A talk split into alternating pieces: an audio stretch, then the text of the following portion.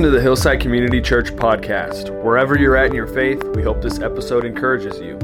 If you enjoy the listen, let your friends know, and we'll catch you next time.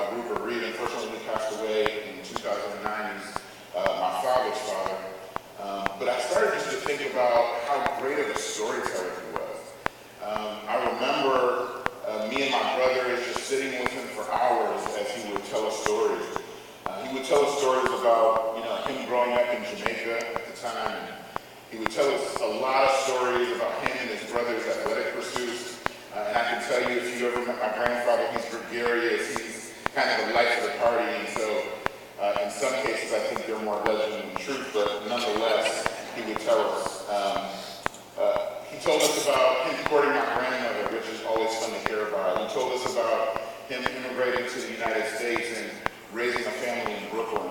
Uh, and actually raising a family, those are some of the funnest stories. He also told me a lot about my dad. I mean, what kid doesn't love hearing about their parents getting in trouble when they were young? Um, I really always enjoyed that. Um, but it was memorable. But as I reflected on it, you know, I noticed this significant detail about how he would tell stories, and there was so much wisdom in it now that I think about it. I absolutely did not recognize it at the time, but now I can come to appreciate it, and that it always connected to a lesson. No matter what kind of story he told me, he always somehow wove in this life lesson that could be learned, that could be taken away. And even if the life lesson was, don't do what I did, right? Um, actually, my grandfather's stories were mainly, don't do what I did. But regardless of that, they were still stories and they were still life lessons. Uh, and so today, uh, I, I want to tell you a story as well. And I'm not nearly the storyteller that my grandfather was, but if you would turn with me today to 2 Kings chapters 18 and 19. If you have the Word of God electronically or otherwise, turn there and you can follow along with me. We're going to look at the account of the life of King Hezekiah this morning. And, and like my grandfather, I learned a little bit about this because I want to look at three specific lessons that I think we can all really learn and grab a hold of uh, this morning in the story of his life. Uh, and right off the bat, this is the first lesson. You ready? The first lesson is that obedience brings blessing. Obedience brings blessing. So, a little bit about King Hezekiah. Hezekiah was the king of Judah. Uh, he reigned there for 29 years. Uh, his father was Ahaz, uh, and he reigned for 16 years. And the scriptures has a lot to say about Ahaz. And unfortunately, Ahaz was not a good king. He was an evil king. The, the Bible says that he did great evil in the sight of God. Uh, and so here you have Hezekiah, who now takes the nation at 25 years old. And so, if you've been blessed to either be 25 or go beyond 25, just think back for a moment like who you were at 25. Think about the level of wisdom that you had, the level of leadership that you had. What influence did you have? What kind of decisions were you in charge of making? Well, Hezekiah, he found himself making decisions for an entire nation and governing a nation. And the nation was in bad shape because his father was an evil king. His father introduced uh, the nation to idol worship, and he, he built uh, altars all around the city that people began to worship at. Uh, he took it as far as even introducing child sacrifice as a part of the worship, and he even sacrificed some of his own sons in fire. And so this was an evil man. And not only that, he didn't govern well either, he didn't have wisdom. He even indebted the nation deeply with other kingdoms, trying to keep protection and alliances all over the place. And so, 25 years old, here comes Hezekiah with no real training on how to govern wisely, or especially no real training on how to be godly. And yet, the Bible says that he prospered. The Bible says that Judah prospered for those 29 years. So we have to think like what happened? What was it about him that did that? And I want to look at that with you today. 2 Kings 18 verse 3 says it this way. It says, "He did what was right in the Lord's sight, just as his ancestor David had done." And then if you jump down to verses 5 and 6, it says, Hezekiah relied on the Lord God of Israel. And not one of the kings of Judah was like him, either before him or after him. And he, rema- he remained faithful to the Lord and did not turn from following him, but kept the commands the Lord had commanded Moses. And so there was obedience as a part of him. Not only was Hezekiah not an idolater, he was obedient in everything that he did. He brought the nation under the sovereign authority of God. But he didn't just do that, he went around the nation and began to destroy all of the pagan gods. He destroyed all of the symbols. He destroyed every remnant that was there, that, was, that remained, that spoke of idolatry or that spoke of any other God that was in charge of Judah. And you have to think listen, this, at this point, idolatry had run deep into the fabric of this nation. For decades now, they were in idol worship. So this is not an easy thing to do. You're 25 years old, you come into this nation, the culture of the nation is already deep and permeating deep within the fabric of the people. And you come in, and the Bible says he immediately did this. He immediately started to break down the temples and break down the idols. Wasn't a popular decision. Yet the scriptures say he did it right away. And I think there's a lesson there, right? As we walk with God, obedience is not always going to be popular, is it? Sometimes obedience is not going to be popular with our children in raising them the way that the Word of God says that we should raise them. Sometimes it's not going to be popular with our extended families or friends or communities. And it's definitely not going to be popular with our current day culture. We have to be the kind of people that make decisions in our life based on being obedient to God's word and not based on the acceptance of other people. And we see that in the life of Hezekiah. You know, my mother uh, raised us and spoke a lot about obedience, me and my two brothers. And it wasn't just the obedience of, you know, obey your mother and father, although that was a, a portion of it. She really took a lot of time over the years to embed in us the depths of what obedience really meant. She wanted us to be obedient not just by word, but, but by true actions in our heart. And one of the things that always resonated with me, she always talked about that uh, walking in obedience is like preparing yourself for a harvest. And I love that because we talk about that often, right? In our in our faith and in our walk. But typically we talk about the planting process and we especially love talking about a harvest. Who doesn't love the season of harvest in their life? But we don't talk as much about the tilling of the ground, the breaking of the hollow ground. We don't talk as much about pulling the weeds and preparing the land for the seed so that the land can take the seed and then bring a harvest forth. And that's what obedience is like. Obedience is pre- preparation for a harvest. Because Hezekiah didn't only declare this new direction for the kingdom, he also destroyed the old one. He destroyed the other path. No temptation, no remnant that remains. Because it's one thing to use our words, but it's another to use our actions. And listen, I get it, right? We might not have shrines and, and pillars and statues the way that idols were in that time, but we definitely have things that come into our life and they, beca- they can begin to creep into our hearts. And the importance of those things can begin to take over the place that God has in our life. And it can become idols. And on the surface, they may not seem like a bad thing. It may have come into your life as a blessing. But if we're not careful in guarding our hearts, it can begin to lead us astray. And so we have to be diligent in keeping watch over our hearts. And I think far too often we may repent of something, but we don't destroy the very remnant that was there. We kind of leave it off to the side. And I think we learn here that we should repent and we should turn from our sin, but we should also remove the remnant of sin and temptation out of our lives once and for all so that we don't fall back into it. And Hezekiah had that wisdom. And so we'll see here that obedience brings a blessing, but uh, it doesn't exclude us from hard times and trouble in this life, does it? You know, the scriptures say clearly that there's no weapon that will fo- be formed against us that will prosper, but the scripture doesn't say that there will be no weapons that will be formed, right? There will be weapons that are formed against us. And so I want to look at what Hezekiah did as these weapons around him started to form. And verse 7 starts to tell us a little bit about this. It says, The Lord was with him and wherever he went, speaking of Hezekiah, he prospered.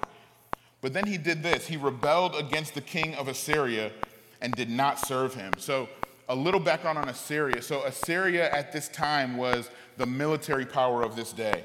Uh, they were a large nation, they were a cruel nation, uh, they were an evil nation, uh, they were a pagan nation.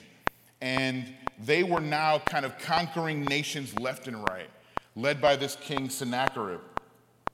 And out of fear, uh, King Ahaz, uh, prior to Hezekiah, had an agreement with Assyria. And so Ahaz, what he would do is he would pay this like extortion fee to keep them from being attacked. And so he would constantly pay, and the nation begins to get in debt because of these payments. And so here you have Hezekiah, a man that trusts and relies on God alone, and he looks at this situation and he goes, "You know what? This is an evil nation. This is a pagan nation. We we're the people of God. We, we serve God alone. We don't need to pay this extortion fee for us to be safe. And so, once again, countercultural, making the tough call for the sake of obedience, he does just that. He withdraws this agreement, and the payments stop going to Assyria. Now, you can imagine this is an evil king. Uh, they weren't too happy about this, right? This was fair game for Assyria. And so now Judah was on the board for them as a nation that they would try to conquer next. And by this point, Assyria had already conquered uh, Samaria to the north, and they had started surrounding Judah by capturing the fortified cities that were around them. The scriptures say that there were roughly 46 different cities that they took over in these fortified cities around Judah. And so you can imagine, right, like the wars and the rumors of wars that are coming into the gates of Judah. You can essentially hear the footprint of so, the, the foot of soldiers coming up to the walls in Judah. You feel them pressing in, you feel them getting surrounded in this situation. And Judah had no physical chance at all in this fight. I mean, this should make you think a little bit of David and Goliath, right? This is just not a chance. There's nothing physical about your military, about your scheme, about uh, your wisdom that's going to get you out of this one. And so Sennacherib then sent word to Hezekiah of his intentions. And I just want to read a little piece of that with you. Read along with me 2 Kings 18 28 through 30. And it says this It says, The royal spokesman stood and called out loudly in Hebrew Hear the word of the great king, the king of Assyria. This is what the king says Don't let Hezekiah deceive you.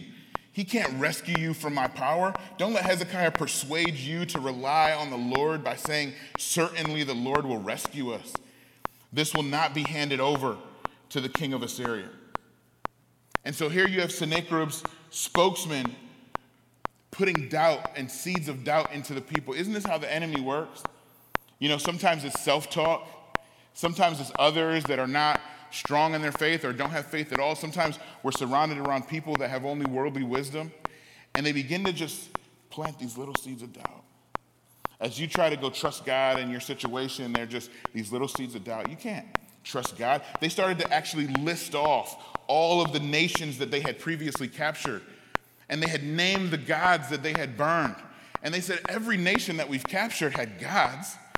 Everyone worships to their God for salvation, and none of those nations their gods came through. Why would you trust your God? It's the same thing. And so they're trying to put these seeds of doubt in their minds. But there's a lesson in how Hezekiah responded, and I want to talk about that a little bit. Look at chapter 19 now. If you flip to chapter 19, it starts in verse 1. This is what happened. When King Hezekiah heard their report, he tore his clothes and covered himself with sackcloth and went into the Lord's temple. It's a good place to be.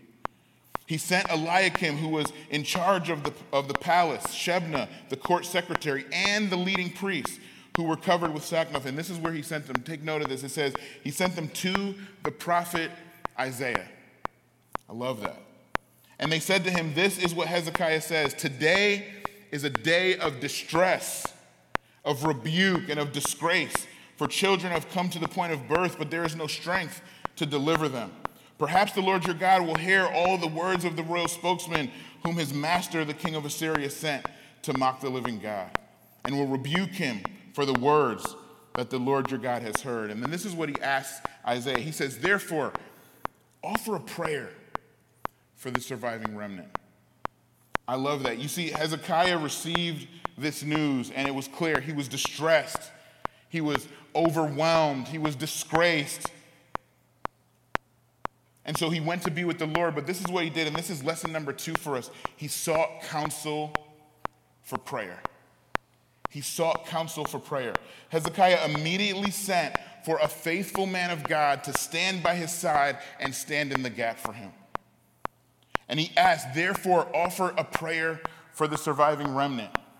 Isn't that amazing? Sometimes he, we go to the Lord's temple, whatever that might be for you, we go to seek God in a situation, and we're so overwhelmed, we're so distressed, we're so bogged down that it's hard to even sometimes get the words out. But Hezekiah knew that he should send for another man, a faithful man, a godly man, a man that he knows has a relationship with God and he can stand in the gap. And listen, I think far too often as believers, as Christians, as the body of Christ, we try to live our life alone in these difficult situations, the, the situations that the world out there would say are embarrassing. Like, you would never tell somebody that. You did what? You would never share that with somebody. And we try to do that. We, we operate that way sometimes and far too often. This walk of faith is not meant to be alone. We not only need to seek God for ourselves, we need to seek God together, hand in hand, in unison, and in community. We not only need to pray, we need to pray for one another, we need to intercede on behalf of others. It's critical to us having freedom and, and for God's power to move in us. Galatians says it this way, and I love this. It says, literally, the very will of God is fulfilled, and the law of Christ is fulfilled when we bear one another's burdens. When we bear one another's burdens. And listen, I think as Christians, we get pretty good at bearing others' burdens. I really believe that. I think we do. Because I think that we easily kind of connect that to our Christian duty, right? It kind of ties in, it kind of makes sense of loving one another. But many of us don't do what Hezekiah did. He immediately sought wise counsel for prayer and encouragement. In the midst of exactly how he was feeling distressed, raw, worried, unsure, but willing to connect in community with people that will hold you up in prayer. And he didn't just wait, right? He, he, he didn't wait until the end of this crisis or until the war had begun, until he saw that the, the levels were off and we have more dead than they do. He didn't wait.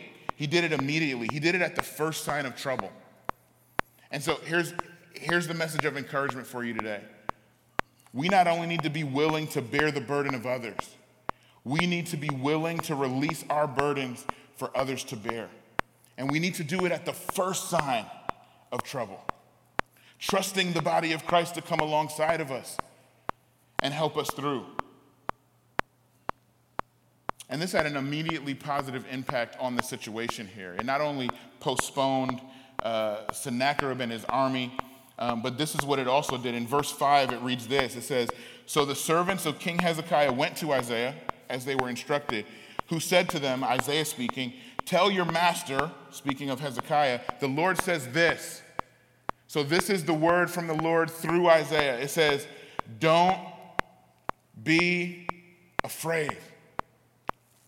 Don't be afraid. When we engage with others, we get the much needed encouragement that we need to even go before God. It begins to build up our faith and our trust. We get encouraged by each other. The Lord said, Do not be afraid. Don't you love that? I know for me that there have been moments in my life where that was the exact word that I needed from God. And I can tell you that God uses others in our community, literally the ones to your left and to your right right now. He uses those people in His will to bring that word of encouragement to our hearts. But we first have to be willing to be humble and humble ourselves and be willing to be vulnerable in those moments and share exactly what's going on in our life so we can be set free from that. I don't know what it is for you today, if it's anything. Maybe it's sin in your life that's always kind of been in a secret place. Maybe it's some unavoidable circumstances that just happened to you. But maybe it's based on mistakes. Maybe you're dealing with the ramification of some mistakes that you've had and you, you're just too embarrassed or you just don't want to admit that to anybody. Listen, it's the body of Christ. This community is the body of Christ. We are here to encourage one another. No matter what it is, we get encouraged when we're willing to release our burdens for others, to pray for us and to bear and to lift us up.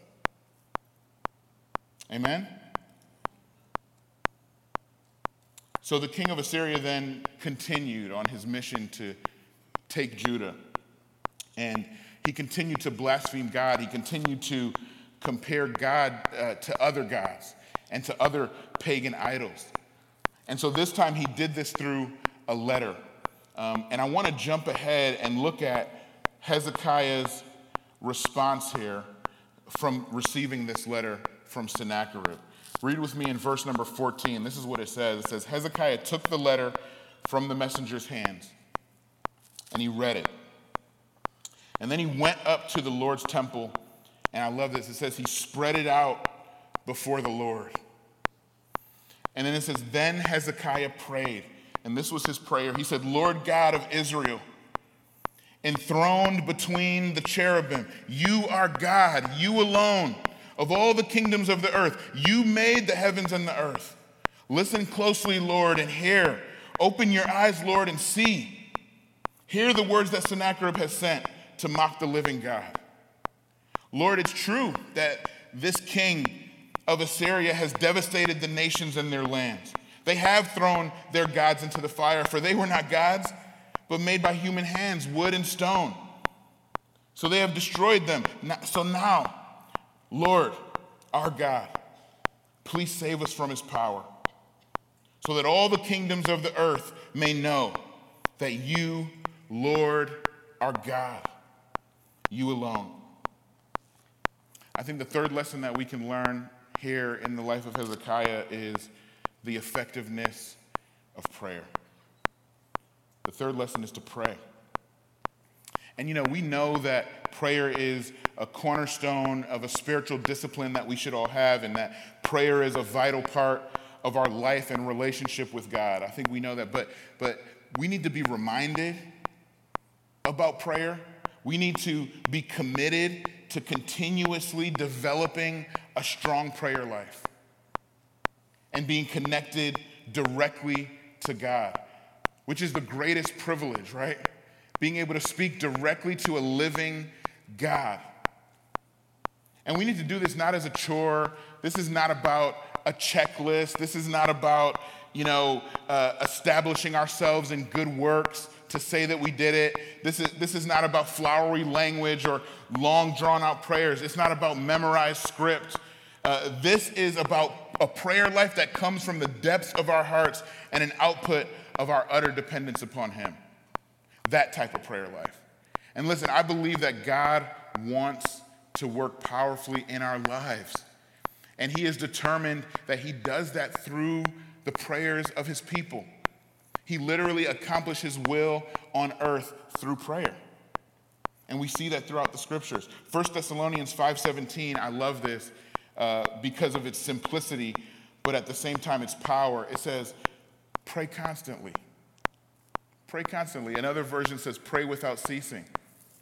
And so we, we understand that we should always be in communion with God no matter what the situation is, frequently, regularly, in good times, in bad times together in community, but also in private. And so Hezekiah, over time, had developed that type of prayer life with God. He was connected to God through prayer. But when he gets this letter from Sennacherib, uh, you know, he had some choices. And I think he specifically had like two choices. And we end up having the same type of choices to make in our life when a crisis or when a difficult situation arises in our life, in those moments that we feel surrounded I think the first one is you can either be driven away from God or you could be driven to God through trouble and through trials and through issues that arise.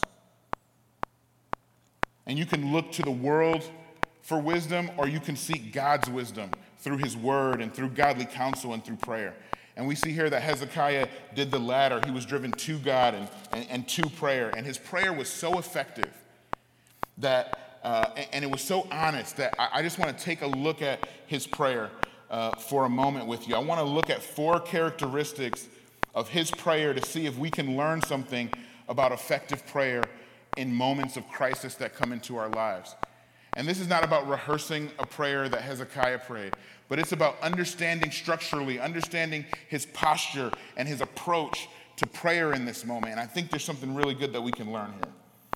So, the first thing that I think we grabbed from his prayer was that he got alone with God. I love that. He went and got alone with God. And we see this importance of getting alone with God throughout the New Testament, especially in the life of Jesus. One of my favorite examples of that is in Matthew 14, 23. This is after Jesus and his disciples fed the 5,000. And this is what it said was on Jesus' mind in that moment. It says, After dismissing the crowds, he went up on the mountain by himself to pray. And well into the night, he was there alone. I love that. There's a, it's, it's so significant because uh, being alone with God speaks of relationship, doesn't it?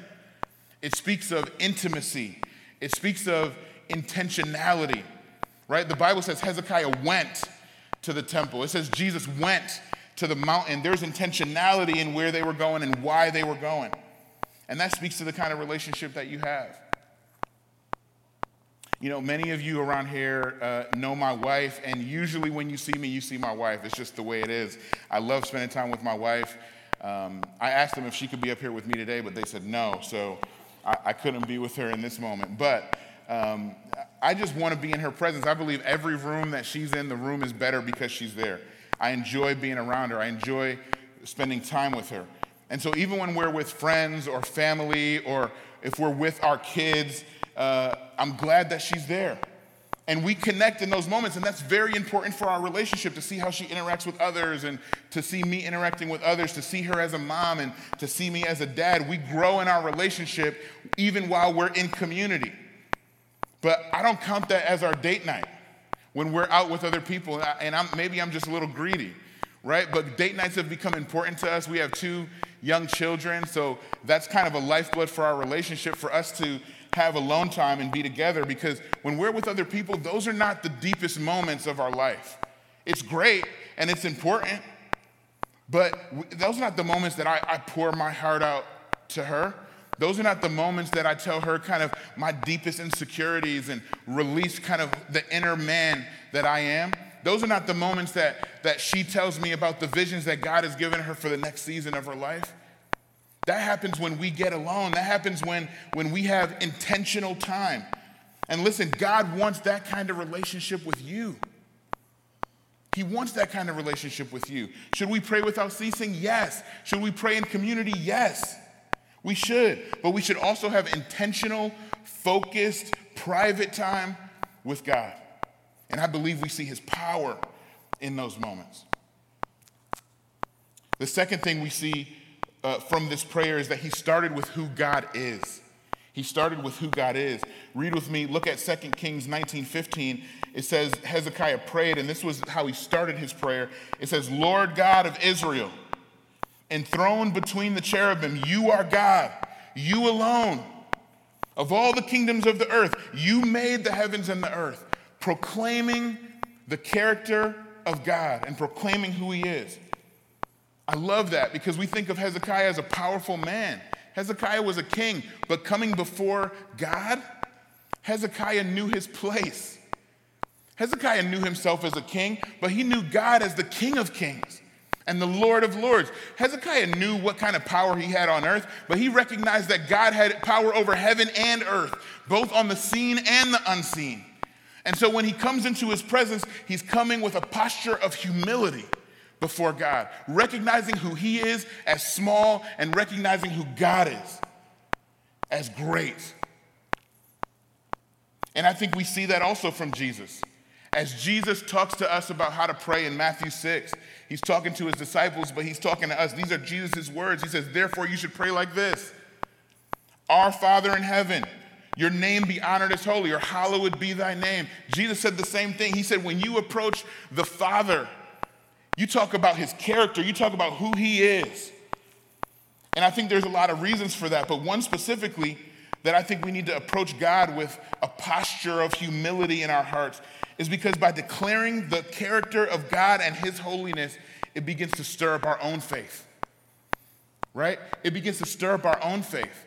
We start to just proclaim the goodness of God, proclaim exactly who God is, that He's holy, that He's above all, that He's all powerful, that He has everything under control, that He created the heavens and the earth, that He is Jehovah Jireh, that He is our provider, that He's Jehovah Rapha, that He's a great healer, that He is the great I am. He's the same God yesterday, today, and forever. And so when we enter His presence like that, all this stuff starts to happen on the inside of us. We start to stir up our faith, and it's that faith that activates the prayer. And so we need to call out of who God is and remember who He is when we enter His presence. When we do that, the focus ends up being so much less on the problem and more on the problem solver. It, it, it becomes less about us and more about Him, because that's who it's about. He's the one that can carry the burden, He's the one that brings salvation. And so, as we call out to God, I encourage you when you get into His presence, let's humble ourselves before Him and just worship who He is. Because He's the same God yesterday, today, and forever. Amen? The third thing that we see in his prayer was that it was dependent and honest. It was dependent and honest. Hezekiah in this situation didn't try to minimize the current realities, right? He didn't try to, uh, you know, minimize the scale of the issue. He went to God with honesty and in total dependence upon him. And I just love how verse 17, what he says, he says, Lord, it's true. It's true. The king of Assyria has devastated all of those nations. What he wrote to me was real. He did take all the fortified cities and burn those gods. All of that is true. And so I can tell you today, and I don't know who this is for, but God can handle your present reality and circumstances just the way they are. You don't have to sugarcoat it, you don't have to make it seem any different than what it is. He can handle our honesty, He can handle the weight of our circumstances. Hezekiah laid the letter out before the Lord. Isn't that a great picture? Can you picture that? Laying this letter out before the Lord. It's just a great picture of, of desperation and of honesty, right? It symbolizes just bearing it all nothing to hide, nothing held back. It's all right here, God. You can see it for yourself. He can handle our honesty. And so, what about you this morning?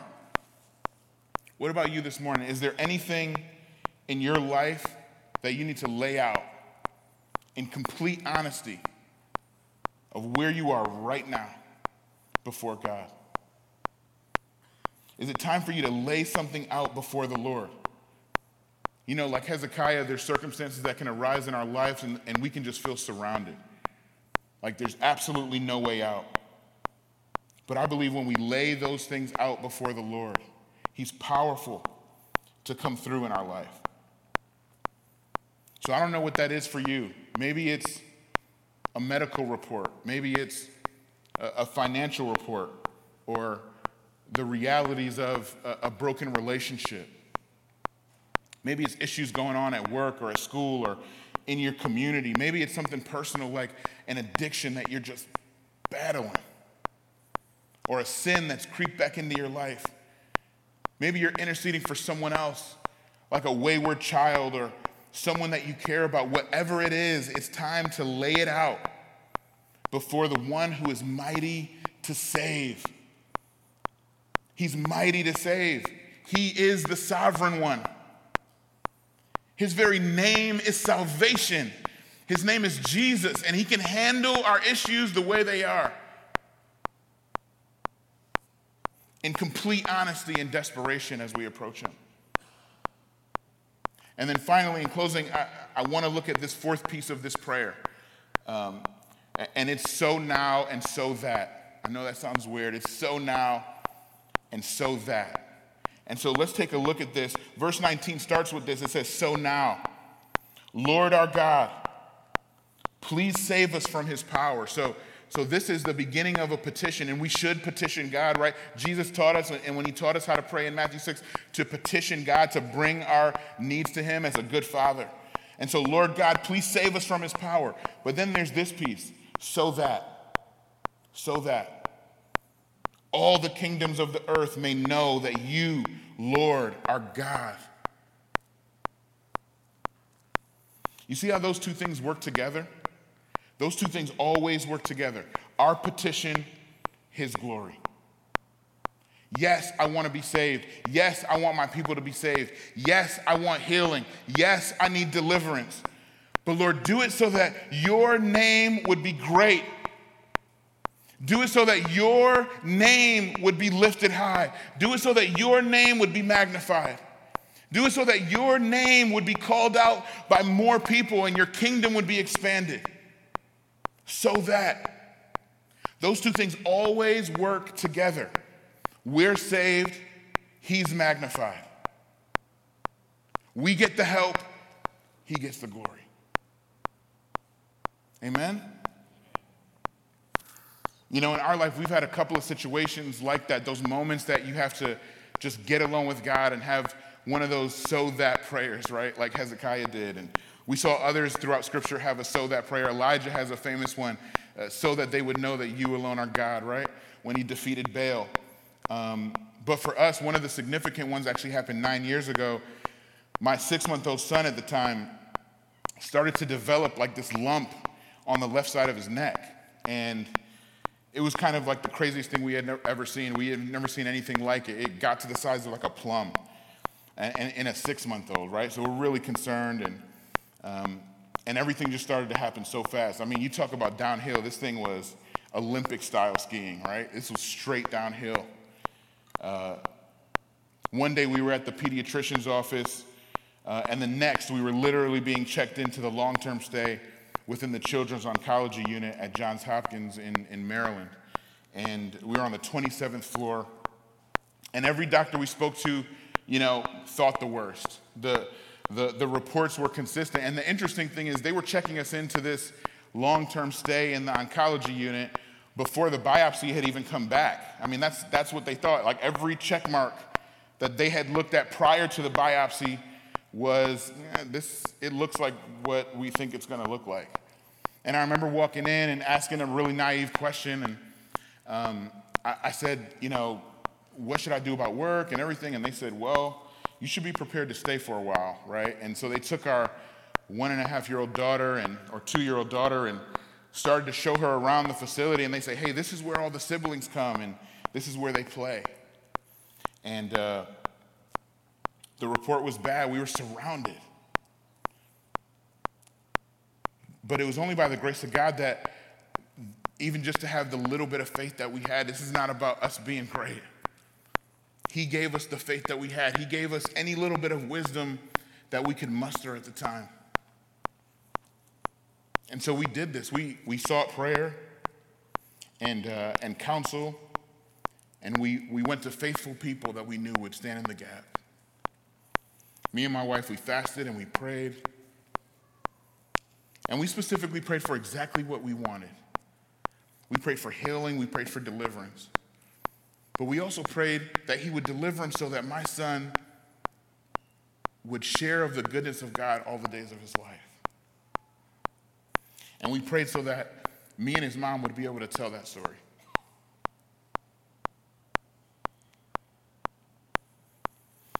And he's over there nine years old, healthy, active, handsome, all of it.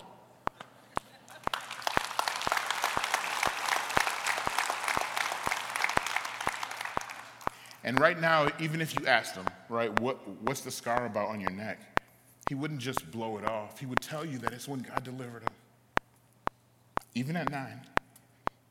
And that doesn't make him perfect, but he knows who God is. And so he answered our prayer. Our salvation, his glory. Amen? And that's what we saw with Hezekiah. Verse 20 says this it says, Then Isaiah, son of Amos, sent a message to Hezekiah. The Lord, the God of Israel, says, I have heard your prayer. And I love that. One version actually says, Because you have prayed. Listen, the scriptures don't leave any doubt that the miracle, that the response came through the channel of prayer. There's no doubt about that. It says, I have heard your prayer. And here's my response from God in verse 34 it says, I will defend this city. Why, God? Why will you defend it? For my sake. So that, for my glory, so that the world would know my name. It's His will that none would perish, but all would come to repentance, guys. When we come before God, it's not just about what we receive. We want his name to be lifted high and for every heart and every mouth to confess that he alone is God.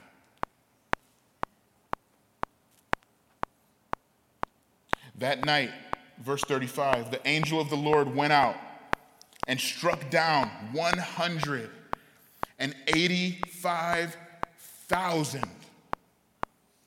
in the camp of the Assyrians. I don't know about you, but that number like seared into my mind 185,000. And when the people got up the next morning, there were all the dead bodies. Now, I don't know about you, but that's a brag if I ever heard one, right? When you say, oh, and when the people got up the next morning, like there were no swords clinging, there were no arrows being thrown. When God steps in, he does his will no war. The Bible actually says, Hezekiah also mentions in extended in, in the extended version in Second in, in Second Chronicles that it says, "Not one arrow will be thrown at your gates." And so, listen. Every prayer isn't answered the same. It's not. Every prayer isn't answered the same. But we know that God is sovereign. And one thing I can tell you is true that his sovereignty is always better than our requests. And so we have to trust in that. And Hezekiah, in this case, enlisted the prayers of faithful men. And he himself went into the house of the Lord privately and, and desperately and honestly and humbly. And he was delivered supernaturally. And so, the best thing I can tell you today to encourage you, just in this moment that you're in, is that He's the same God. Yesterday, today, and forever. The same God that Joseph called upon, the same God that Elijah called upon, Elisha called upon him, Daniel called upon him, David called upon him. The same God that Hezekiah called upon, the same God that Jesus called upon.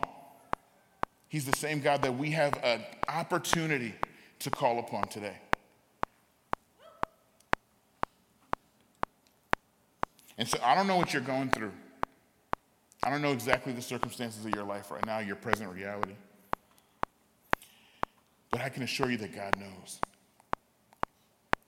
God knows exactly where you are. And He can handle your honesty, He can handle the weight of your situation right now. And you may feel surrounded and everything looks bleak. The reports are all bad but He's in control. And I'm telling you, if we lay it out before the Lord today, and if we connect in community with mature believers that are faithful to lift you up in prayer, He is the God that saves. He is the God that brings deliverance to His people. We can call on that God today. I would encourage you not to let the sun go down. If you have something that you need to bring to God, I encourage you to lay it out before Him today. Let's pray.